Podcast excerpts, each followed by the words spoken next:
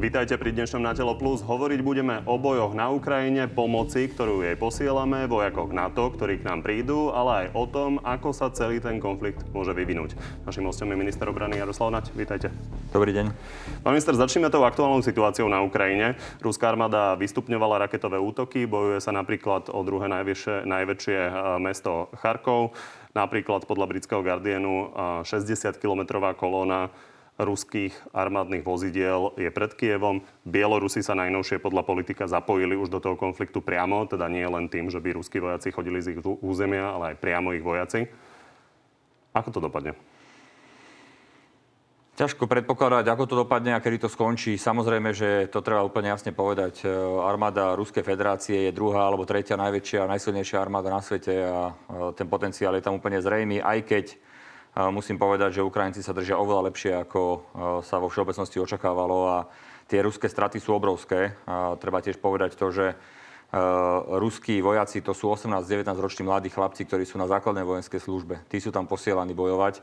Mnohí ani nevedeli. E, povedali im, že idú na cvičenie a zistili až priamo na mieste, že vlastne sú posielaní do vojny a takýmto spôsobom komunikujú so svojimi rodičmi a tie informácie sa objavujú. Zároveň ja neviem potvrdiť ako minister obrany, že by Bielorusko sa reálne zapojilo do do tohto konfliktu. Boli také správy už niekoľkokrát.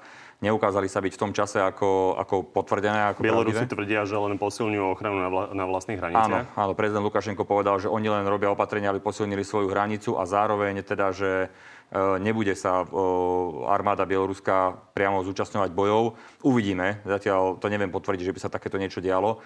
E, každopádne samozrejme Ukrajina je vo veľmi ťažkej situácii. Sú pod eh, v podstate tlakom eh, ozbrojených síl s veľkosťou asi 100 tisíc, eh, ktoré už sú na území Ukrajiny a ktoré, a ktoré útočia už aj voči civilným, civilným cieľom a, a to je samozrejme veľmi náročné. Zároveň tí Ukrajinci bojujú hrdinsky a, a majú veľmi slušné zásoby, boli pripravení na ten konflikt a zároveň dostávajú aj ďalšiu pomoc zo zahraničia. To znamená, že môže to trvať ešte dlho. Eh, uvidíme. Ja by som bol ale veľmi rád, keby, keby sa naozaj dohodli obidve strany čím skôr, aby sme mali mier. Má Rusko kapacity ešte posilniť tú prítomnosť?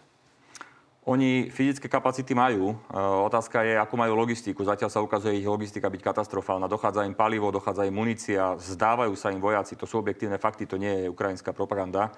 Máme to z rôznych zdrojov, tieto informácie. Jednoducho, tí mladí chalani nechcú umierať za niečo, čomu nerozumejú. Oni sú na Ukrajine a majú bojovať proti možno im, ich najbližšiemu národu na území Ukrajiny a oni nevedia, prečo by to mali robiť. A preto tá morálka je veľmi nízka v prípade ruskej, ruského vojska a naopak je mimoriadne vysoká u Ukrajincov, lebo tí chránia svoju vlast. A jednoducho ta, tento, súbeh okolností e, spôsobuje to, že Rusi postupujú oveľa pomalšie, ako chceli postupovať a, a to spôsobuje obrovskú nervozitu aj u Vladimíra Putina. E, Rusi nepoužili svoju často používanú taktiku naozaj kobercového bombardovania. Tie rakety používali oveľa menej ako možno v iných konfliktoch. Myslíte si, že príde nejaké rozsiahlejšie bombardovanie? Tá intenzita sa stupňuje. My už môžeme potvrdiť, že používajú uh, aj uh, ostreľovanie civilných e, oblastí miest e, systémami GRAD. E, to je niečo, čo si ľudia na Slovensku vedia predstaviť asi keď povieme, že niečo ako Kaťuša počas druhej svetovej vojny, tak toto už používajú a to prináša veľké množstvo civilných obetí. To znamená, tá nervozita stúpa na strane Ruska a tým pádom používajú aj viac útoky voči civilnému obyvateľstvu a nehľadia tak na, na dopady. A samozrejme, čím to dlhšie bude trvať, tým viac, to budú, tým viac to budú robiť. My už máme informácie o tom, že Rusi majú pripravené aj e, špeciálne zbraňové systémy, ktoré majú obrovský dopad e, na obyvateľstvo civilné. A verím tomu, že ani ich nenapadne to používať, ale už to v tých e, ďalších skupinách, ktoré navážajú, už majú pripravené. A to je, to je veľmi zle. Ľudia sa obávajú jadrových zbraní vzhľadom na to, že Rusko uviedlo teda do pohotovosti svoj jadrový arzenál. To sa môže stať? My sme vedeli dopredu, že urobia tento krok. Mali sme to aj v spravodajských informáciách, e, že Rusi e, uvedú do vyššej pohotovosti. Zatiaľ to považujeme skôr za komunikačný e, efekt. Chcú ako keby ešte viac naťahovať to napätie. Ja pevne verím, že nikoho nenapadne ani náhodou použiť akúkoľvek jadrovú zbraň. Ani, ani symbolicky, lebo aj také informácie sa objavujú, že by mohli Rusi symbolicky niekde do neobývaného územia v rámci výcviku e, použiť nejakú taktickú jadrovú zbraň s menším dopadom, aby ukázali, že sú ochotní takouto cestou ísť. Verím toho, tomu, že nepôjdu ani, ani touto cestou a že jednoducho sa úplne budú strániť akéhokoľvek použitie jadrových zbraní. Je to už to, čo robia teraz, ďaleko za čiarou a ja si ja neviem a nechcem predstavovať to, čo by bolo, keby použili jadrové zbranie. Európska komisia poprvýkrát v histórii vyčlenila peniaze na nákup zbraní pre Ukrajinu. Je to 500 miliónov eur. Na čo pôjdu? Na to, čo jednotlivé členské krajiny sa rozhodnú kúpiť v prospech Ukrajiny. Rozumiem, vy stále komunikujete, že keď posielame my našu pomoc, tak vy viete, prečo to tam posielame a že sú to ukrajinské požiadavky. Takže čo Ukrajinci žiadajú? Ukrajinci žiadajú všetko, čo im môže pomôcť. To, čo to je? Uh, áno, však veď vidíte aj podľa toho, čo sme sa my rozhodli uh, poskytnúť. Je to systém protizdušnej obrany, sú to protitankové strely, je to uh, munícia do delostrelectva. Uh, jednoducho čokoľvek, čo im môže pomôcť uh, brániť sa proti agresii Ruska, tak o to, o to žiadajú. Slovensko teda ešte pred rozhodnutím Bruselu vlastne podniklo ten krok, že tam poslalo muníciu a Smer tvrdí, že tým radikalizujete situáciu. Nechápem, prečo má naša vláda potrebu posielať na Ukrajinu zbranie a prispievať tak ďalšiemu napätiu. Určite mnohým Slovákom nápadne, že keď tam posielame náboje, tak samozrejme prispievame ku krvi prelievaniu. Nie je to tak. Jednoducho to, že Robert Fico je pomílený, to vieme dlhodobo. Aj to, že sa toľko pozeral na všetky svetové strany, až e, stratil prehľad o tom, kde je sever.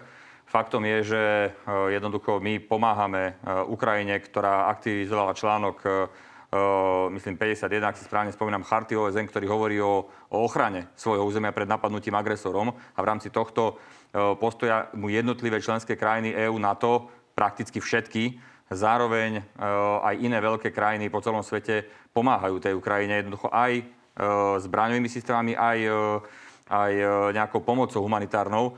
A, a budeme to robiť dovtedy, dokedy budeme vidieť, že Ukrajina to potrebuje. A či sa to páči pánovi Ficovi alebo nepáči. Jednoducho my vieme, kde je sever a, a my vieme, čo znamená zodpovedný prístup a pomoc nášmu susedovi. Vysoký predstaviteľ Únie pre zahraničnú politiku Jozef Borel zbudil pomerne veľkú pozornosť, keď sa ohlasovala práve táto pomoc tým, že povedal, že sa pošlú aj stíhačky na Ukrajinu a vzhľadom na to, že ukrajinskí piloti samozrejme nemajú žiadnu skúsenosť s tými americkými alebo akýmikoľvek inými západnými strojmi, tak logicky prišli uh, do úvah stíhačky MiG-29 na Slovensku, v Polsku, Bulharsku. To sa stane? Nemyslím si. A áno, zachytil som aj ja a vyvolal tým zbytočnú diskusiu. Bolo to ako keby nepripravené vyhlásenie z jeho strany. Ani s nami nikto o tom nerokoval, veľmi na rovinu poviem. A ani by sme... Ukrajinci si to nepýtali? Nie.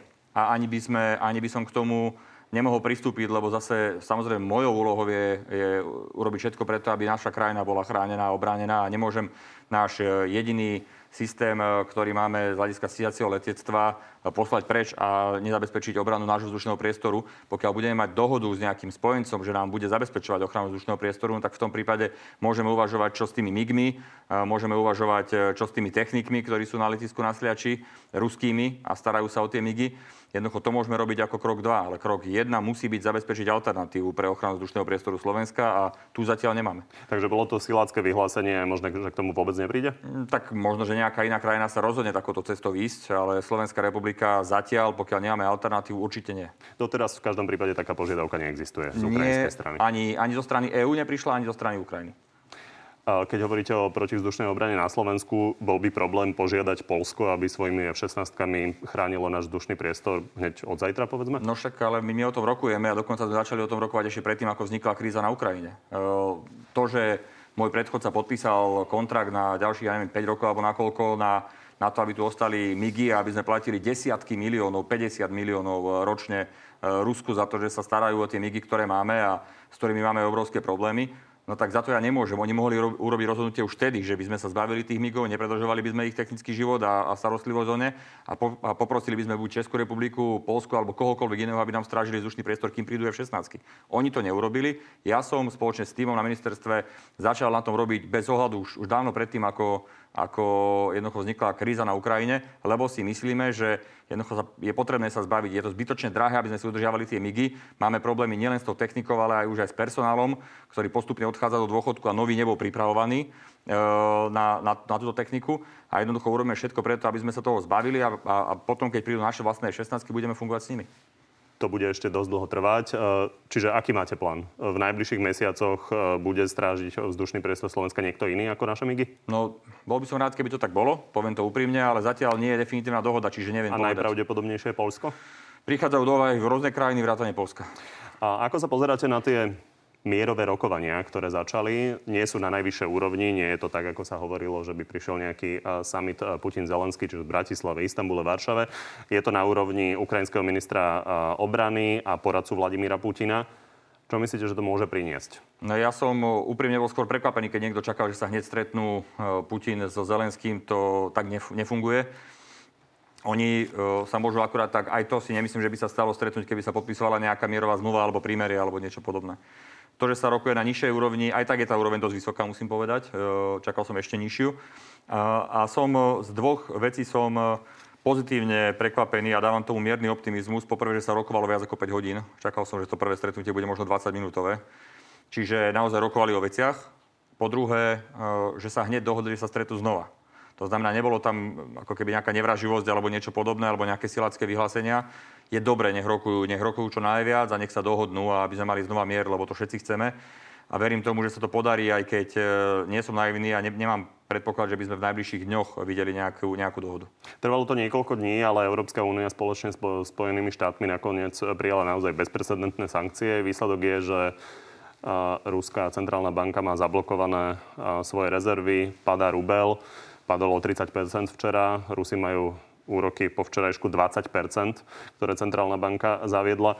SWIFT môže znamenať, že im budú zablokované karty. Podľa vás to niečo spôsobí?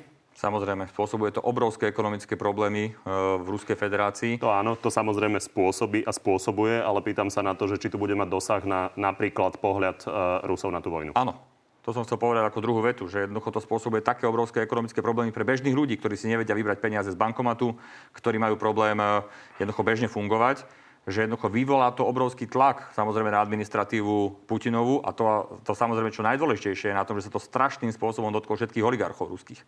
A jednoducho oni prišli o peniaze, o majetky v zahraničí, nevedia s nimi operovať a oni majú reálny dosah na to, čo Putin robí. Videl som ráno správu, že ruskí oligarchovia prišli o 83 miliard dolárov a v priebehu posledných dní. Presne tak. Oni, oni budú tlačiť na Putina, aby sa to skončilo čím skôr, aby oni prišli k svojim majetkom. Čiže ja predpokladám, že tie sankcie naozaj budú mať veľmi zásadný dopad. Budú mať veľmi zásadný dopad a keď budú ešte ostrejšie a ešte prísnejšie, tak to zvyšuje pravdepodobnosť toho, že jednoducho Putin bude náchylný sa dohodnúť. Ako ste vnímali to, že súčasťou tej ruskej delegácie, ktorá mala vyjednávať o tom miery alebo prímery, bol majiteľ Chelsea Abramovič? Majiteľ Chelsea Abramovič je človek, ktorý je vnímaný ako človek, s ktorým sa dá rozprávať aj v západnom svete a zároveň má veľmi blízko k Putinovi. To znamená, e, bol tam práve kvôli tomu, aby tam zastupoval podľa môjho názoru aj názor e, oligarchov a zároveň, e, aby to bol človek, s ktorými bude aj medzinárodné spoločenstvo ochotné komunikovať. Je potrebné prijať ďalšie sankcie? No oni budú prijaté. Ja si myslím, že čím silnejšie sankcie budú prijaté, tým lepšie. Tým je väčšia šanca, že to príjme Vladimira Putina k, k snahe sa dohodnúť. A, a jednoducho tak dlho, ako bude trvať vojnový konflikt, tak dlho by mali byť tie sankcie uplatnené. Čo sa dá ešte viac urobiť? Na, v tom finančnom sektore si viete predstaviť ešte niečo viac? Naozaj siahnuť na rezervy je asi naozaj už konečná no, zbraň, ktorá sa dá použiť vo finančnom sektore? Samozrejme, ja nie som až taký odborník na tieto finančné aspekty. Pýtam ale, sa možno na iné oblasti. Uh, viete, tie, ja už ani neviem, že ktoré oblasti sa to nedotklo. Je to zásadné. Ešte sa dostalo úplne že priame sankcie voči Putinovi a jeho rodinným príslušníkom možno. Jednoducho tí odborníci na to vedia, čo majú robiť, ešte vidia nejaké ďalšie priestory.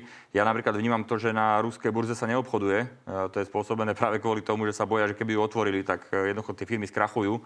Takže ja si myslím, že e, tie tlaky sú už dnes veľmi silné a akákoľvek, ďal, akékoľvek ďalšie rozhodnutie o posilnení sankcií bude mať devastačné účinky na ekonomiku Rusku a tým pádom to bude spôsobovať, že ľudia budú tlačiť na Putina. Keď ste hovorili o Abramovičovi a dosahu na oligarchov, tak jedno zo špekulácií by bolo, že by prišiel o Chelsea. No on už vlastne musel sa vzdať, e, nie majetku, ten stále má, ale musel sa vzdať manažmentu nad, e, nad Chelsea. To znamená, dnes síce to vlastní, ale nemá žiaden dopad na to, ako, akým spôsobom to funguje a je paradoxom veľmi intenzívnym, že Chelsea je práve jedno z tých tímov, ktorá najviac kritizuje Putina.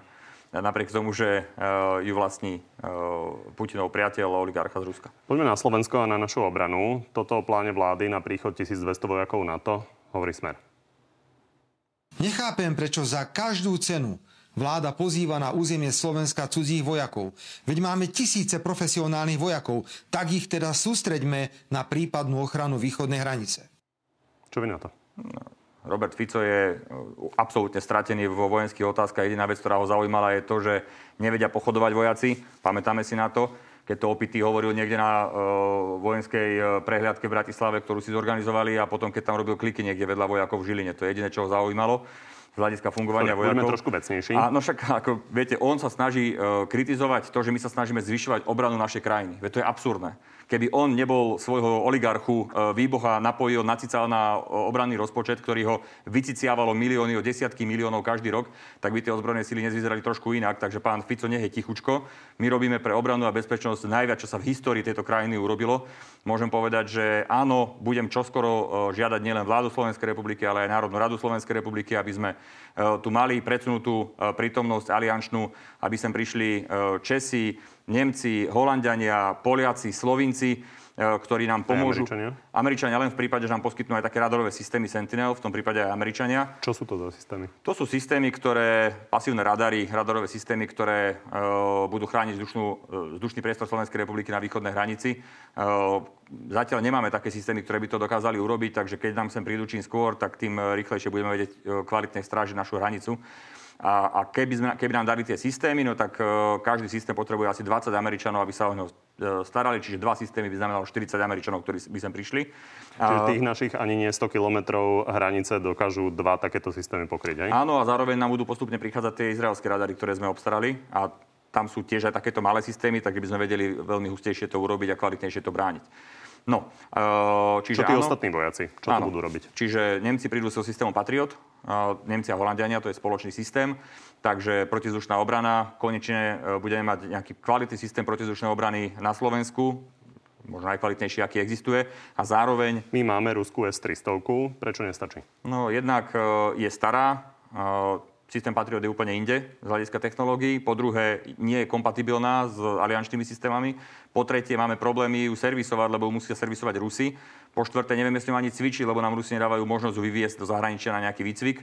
Jednoducho máme množstvo náhradné diely, teraz ani vieš, sankčný mechanizmus a tak ďalej. To, jednoducho my, my ten systém v podstate máme, lebo iný nemáme ale potrebujeme ho vymeniť, potrebujeme mať tam nový e, systém. Vysvetlite to ľuďom, čo ten systém dokáže. Zostreliť e, lietajúce objekty alebo rakety, e, ktoré by smerovali napríklad na územie Slovenskej republiky. Ľudia sa pýtajú aj na také veci, či dokáže napríklad raketu s jadrovou hlavicou zostreliť. Čiže... Dokáže. E, dokáže zostreliť aj systém Iskander, ktorý používali Rusia aj na Ukrajine. E, jednoducho áno, ale stále hovorím o tom, že chceme posilniť našu obranu, aby sme e, nejakým spôsobom e, presvedčili kohokoľvek, kto by chcel zautočiť, že to robiť nemá. Jednoducho my posilňujeme obranú schopnosť Slovenskej republiky a navyše to je zadarmo, pán kolega. To je, to je dôležité povedať, že že toto nie je o nejakom biznise, že by sme niečo kupovali alebo niečo podobné. My jednoducho sme poprosili našich spojencov, ktorí sa sami ponúkli, mimochodom mnohí, že povedzte, čo potrebujete. A my sme povedali, potrebujeme toto, toto, toto a oni nám to zadarmo sem dajú a bude to tak dlho, ako to my budeme chcieť, eh, aby nás ochraňovali. A to je, to je úžasná vec. A nechápem, ako môže byť pán Fico proti tomu.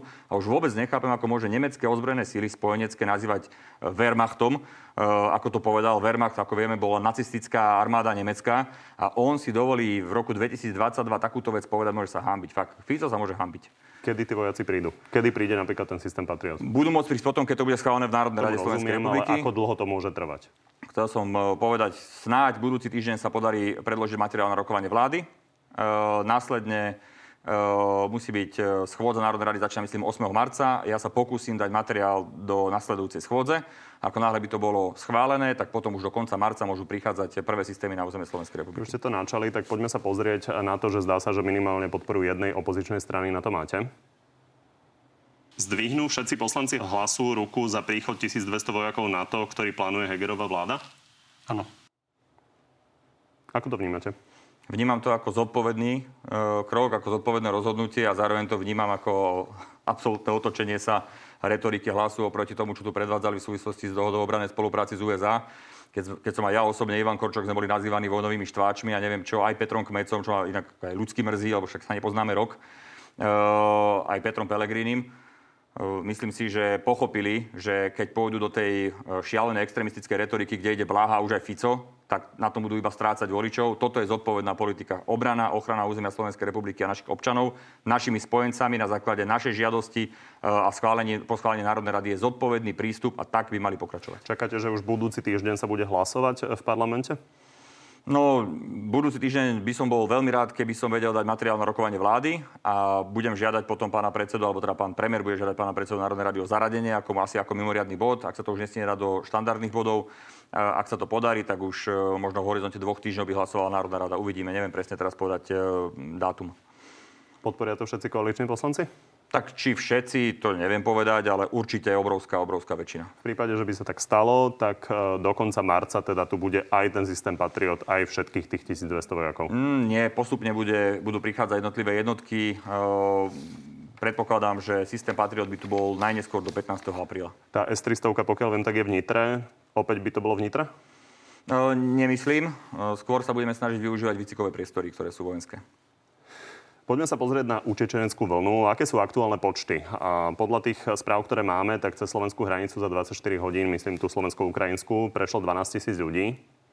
Môžem povedať, že celkovo o, už sme pravdepodobne, o, vysoko pravdepodobne prekročili 50 tisíc Ukrajincov. Aká časť z nich ostáva na Slovensku a aká ide ďalej? Zatiaľ je to ťažko povedať, lebo oni sami nevedia veľakrát, o, čo urobia. Je pravda, že je tam skupina takých, ktorí tu majú priateľov alebo rodiny idú za nimi, rovno si ich berú od hranice. Potom je druhá skupina. Akú časť musíte ubytovávať v rôznych Asi 20% Asi 20% ale veľa tam ostane iba jednu noc. To znamená, do rána si zistia, čo idú robiť ďalšie kroky a, a tak. Čiže je to dosť, by som povedal, tekutý proces a uvidíme, že aké to bude mať ďalšie, ďalšie vyvrcholenie. My očakávame, že to ešte bude narastať v najbližších dňoch. To znamená, ďaleko nie sme, ani zďaleka nie sme na druhej strane už toho, toho vrcholu prílevu utečencov. Hovorí sa veľa o čakacích dobách. Vy stále hovoríte, že organizujeme to najlepšie, ako sa len dá. Na druhej strane naozaj sú tam matky s deťmi a čakajú 10-12 hodín. Je to tak, ale e, tak ako to aj hovorili aj vo vašej televízii, že... Kde je problém? Tak ako to hovorili aj vo vašej televízii, že jednoducho problém je v tom, že oni čakajú 95% toho času na ukrajinskej strane hranice. To znamená, oni nečakajú na, naš, na našej strane. Prečo? No lebo... Ukrajinci púšťajú zo svojho územia ľudí, prečo to toľko trvá? No Ukrajinci práve nepúšťajú tých ľudí, lebo oni Rozumiem, kontrolujú každého jedného. svojou Áno. hranicou. Pamätáme si prípady, kedy boli covidové opatrenia, tak my sme nekontrolovali ľudí, ktorí vychádzali napríklad do Rakúska, Rakúšania nekontrolovali. Prečo Ukrajinci tak prísne kontrolujú no, lebo zaviedli všeobecnú mobilizáciu v krajine a jednoducho kontrolujú každého človeka, či nie je na tých zoznamoch. To je jedna vec. Druhá vec, e, kontrolujú jednotlivcov, lebo sa očakáva, a to zďaleka nie iba Ukrajinci, ale aj my, že ten prechod budú zneužívať aj ľudia, ktorí majú iné záujmy ako utekať pred vojnou. A tým mám na mysli áno aj e, nejakých ľudí, ktorí možno vykonávajú nejaké spravodajské operácie, či už v blízkosti hranice a tak ďalej. Čiže oni kontrolujú veľmi poctivo tých ľudí. A, a to nielen mužov, ale aj ženy, ktoré sú na zoznamoch zdravotné sestry a podobné, e, podobných ľudí, ktorých potom nepúšťajú, aby prechádzali hranice, ale aby sa vracali. A jednoducho ten proces trvá naozaj veľmi dlho. No a my potom robíme všetko preto, aby sme to čo najviac urýchlili. A tí ľudia sú vymrznutí, lebo oni tam naozaj 10-12 hodín čakajú na tej ukrajinskej strane a, a keď už prejdú, tak my už to urobíme veľmi rýchlo a u nás zostanú jedlo, pitie, e, spánok, keď potrebujú a prevážajú ich aj dobrovoľníci, ale aj štátne organizácie, e, či už k najbližším železničným staniciám, alebo autobusovým, alebo na miesta, kde idú spať a tak ďalej. Pomôcť to všetko organizovať na tej našej strane majú prísť aj českí policajti. Už sú tu? Neviem. Viem, že včera to bolo potvrdené, že prídu. Oni to ponúkli už dopredu. Pán minister vnútra akceptoval túto ponuku. Takže dávajú sa naozaj dokopy aj nielen naši vojaci, pardon, nielen naši policajti, ale aj zahraniční a už aj naši vojaci. A, a verím tomu, že spoločne to zvládneme. Ďakujem tiež obrovskému množstvu podporovateľov, dobrovoľníkov, ktorí tam sú. Čo budú robiť? Čo budú robiť kto? Českí vojaci. Českí policajti. policajti. Českí policajti budú pomáhať e, v tom procese e, kontrol, e, manažovania priamo na mieste, my sa budeme sústrediť Čiže na zelenú... prácu slovenských colníkov posilnia. Áno, posilnia a my sa budeme viac sústrediť ako vojaci na ochranu zelenej hranice. Keď sme hovorili teda už o Čechoch a českých vojakoch, vy ste tu hovorili, myslím, že pred troma týždňami, že si viete predstaviť, že by prišlo 200 českých vojakov nám pomôcť kybernetickou bezpečnosťou. Toto sa udeje? No to je súčasťou toho balíka predsunutej prítomnosti a to nebude bude to viac českých vojakov a, a čas toho bude aj kybernetická bezpečnosť, o ktorú sa budú starať pravdepodobne, že to nie je definitívne dohodnuté, ale budú tam aj, budú tam aj odborníci, ktorí majú na starosti nejaké radarové systémy a tak ďalej. Čiže e, tých Čechov celkovo, ak to bude sfinalizované, by malo byť okolo 400. Ešte poďme na účasť Slovákov v ukrajinskej cudzineckej legii, ktorú sa pokúša formovať prezident Zelenský. Prvé správy hovoria, že dokonca aj prezident Zeman je naklonený tomu, že by dal teda takéto výnimky českým občanom. Vy to vidíte ako na Slovensku? Je to tak, že jednoducho zákon hovorí, že mimo členských krajín NATO naši občania bojovať do regulárnych ozbrojených síl nemôžu ísť, lebo by porušili zákon. To je, to je fakt. Pani prezidentka dáva výnimky na to, ale nemyslím si, že by sme mali nejakým spôsobom motivovať ľudí alebo im hovoriť, že aby išli bojovať. Zároveň sú aj iné možnosti. Viem, že sú aj viacerí občania Slovenskej republiky kontaktovaní rôznymi súkromnými bezpečnostnými službami, ktoré pôsobia na Ukrajine, aby išli, aby podpisovali kontrakty s nimi. Lebo aj tak dneska prebieha vojna, žiaľ Bohu, že to nie sú len regulárne armády, ale aj rôzne polovojenské skupiny. Rusi majú tú známu Wagner Group. Tá teraz údajne nasadila 400 e, členov, aby zajali Zelenského. Tak e, určite takéto niečo majú aj Ukrajinci a, a snažia sa e, získať ľudí podľa vyjadrení ukrajinskej strany. Už majú niekoľko tisíc záujemcov z rôznych krajín sveta, aby tam išli aby tam išli bojovať. Tie ja informácie zo Slovenska sú, že sú to desiatky alebo stovky? Mňa kontaktovalo naozaj relatívne dosť ľudí, až na moje prekvapenie, že by chceli takúto, takéto rozhodnutie urobiť. A ja hovorím, aby ho nerobili, pokiaľ to naozaj tak necítia, že bez toho nedokážu žiť. Čo im hrozí? Je tam, e, myslím, e, nejaké väzenie, dokonca, ak sa nemýlim, tak e, relatívne dosť, dosť veľké, dosť dlhé, ale hovorím, verím tomu, že k takýmto rozhodnutiam nepríde, že ho nebudú robiť, lebo mali by sme sa skôr vyhybať vojne. Zuzana Čaputová by sa vás asi opýtala na to, čo si myslíte o takých výnimkách, čo by ste poradili? Asi, aby sme to veľmi dôkladne vyhodnocovali u každých jednotlivcov. Poďme ešte na ukrajinskú perspektívu do budúcnosti. Toto hovorí minister zahraničných vecí Korčok a zahranično-politický expert hlasu Peter Kmec. Ste za to, aby Ukrajina vstúpila do EÚ? Som. Ako to vidíte vy? Veľmi rovnako. Režia nám odstrihla to druhé áno. E, ja som určite za to, ale nie len kvôli tomu, že to prajem tým Ukrajincom, ale aj kvôli tomu, že sa na to pozerám ako Slovák, ako občan Slovenskej republiky a člen vlády Slovenskej republiky, ktorý sa pozerá aj na obranu, bezpečnosť a ekonomickú, ekonomické záujmy našej krajiny. A zo všetkých týchto aspektov by bolo dobré, aby Ukrajina bola členom NATO aj Európskej únie. Aj z hľadiska ekonomiky, aj z hľadiska bezpečnosti. Veď e, jediná, jediný článok, ktorý dnes okolo našej hranice nie je v NATO alebo v EÚ, e, je Ukrajina. A vidíte, práve tam je ten najväčší bezpečnostný problém, ktorý, ktorý ako Slovenská republika máme. A zároveň, keby bola ešte aj v Európskej únii e, Ukrajina, tak by to pomohlo veľmi výrazne aj z hľadiska rozvoja východného Slovenska. To znamená, ja si myslím, že z každého aspektu by bolo dobré, aby sa stali členom aj NATO, aj EÚ. My sme absolvovali niekoľkoročný proces príjmania. Tie rozhovory boli naozaj e, dlhé a problematické. Ukrajinský prezident Zelenský včera požiadal o výnimku, aby bola Ukrajina de facto okamžite prijatá do Európskej únie. Ako si vy predstavujete tú cestu? No takto, Ukrajinci sú v tom procese už relatívne dlho tiež. To zase nie je, že by oni včera sa uh, prihlásili, len uh, bolo niekoľko krajín v rámci Európskej únie a NATO, v podstate tie isté krajiny, ktoré, ktoré nesúhlasili s tým, aby sme tú Ukrajinu príjmali. No ale myslím si, že Rusom sa teraz veľmi intenzívne podarilo urobiť práve to, že vytvárajú ako keby konsenzus. Uh, aj v NATO a v EU. Nemalo by to byť samozrejme zo dňa na deň, malo by to byť nejaký proces, ale mali by sme dať úplne jasnú perspektívu Ukrajine. Oni budú chcieť nejakú perspektívu. No. Čo si viete vy za Slovensko predstaviť? E, čo by ste odporúčili e, premiérovi Hegerovi, aby bolo naše stanovisko? O rok? O 5? O 10? Mm, 10 je určite veľa. Uh, určite skôr skôr by to nemalo byť ani tak o čase, ako by to malo byť o tom, že čo musia urobiť. Tomu rozumiem, to ale bežných ľudí zaujíma najmä čas. No, ja by som bol rád, keby to bolo tak skoro, ako to len bude možné, ale najdôležitejšie dnes, čo je, je mier. Nech sa dohodne mier, nech sa stabilizuje situácia a potom môžeme riešiť ďalšie veci. Čo na to? To isté. Ukrajina.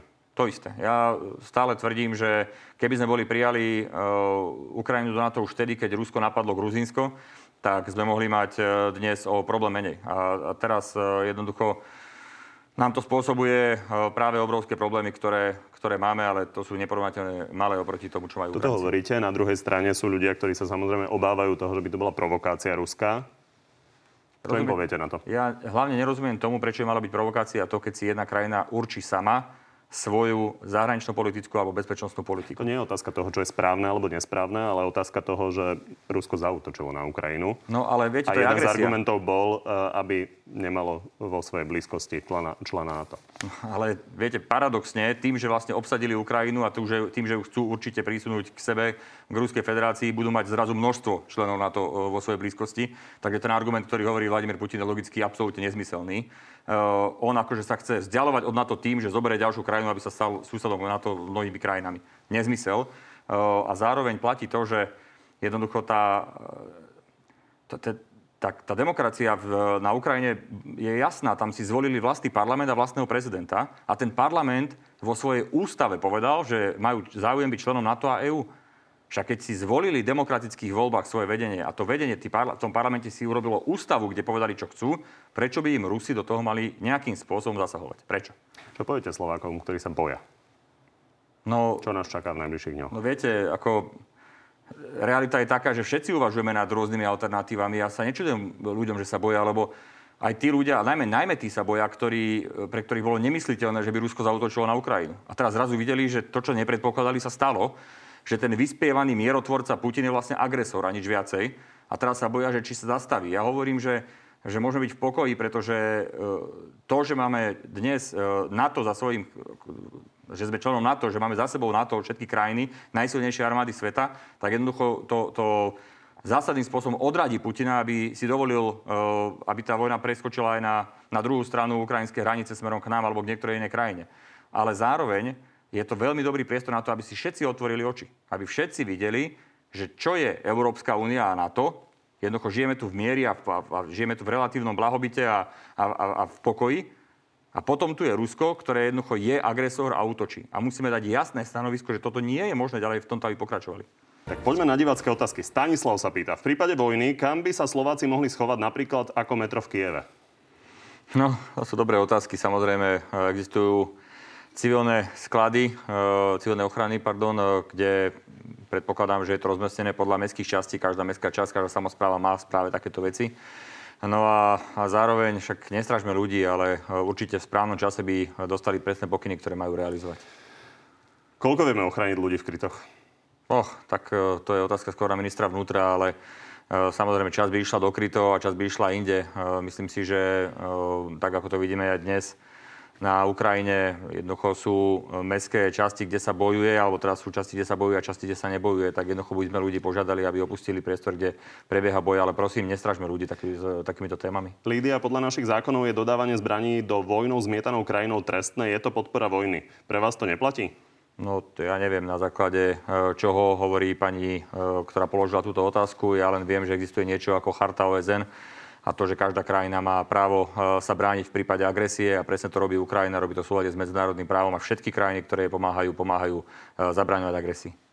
Zautočí Rusko aj na Slovensko a použije jadrové zbranie?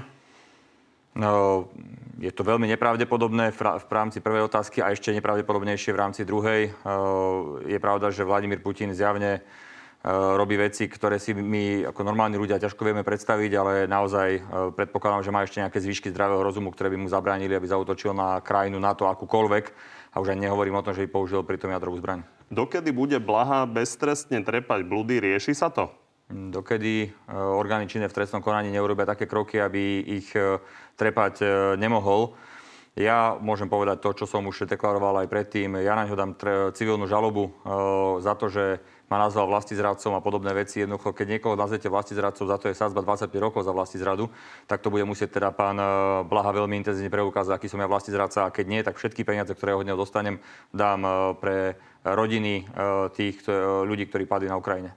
Katarína, viem, že túto otázku Naďovi nepoložíte, ale aj tak by som chcela vedieť, že či v prípade mobilizácie má odvahu dať ľuďom do rúk zbrane prípade mobilizácie, keby sme sa dostali do tej situácie, by samozrejme ľudia dostali adekvátnu výstroj a výzbroj, aby mohli chrániť našu vlast. Ale tam nie sme a dúfam, že tam ani nebudeme.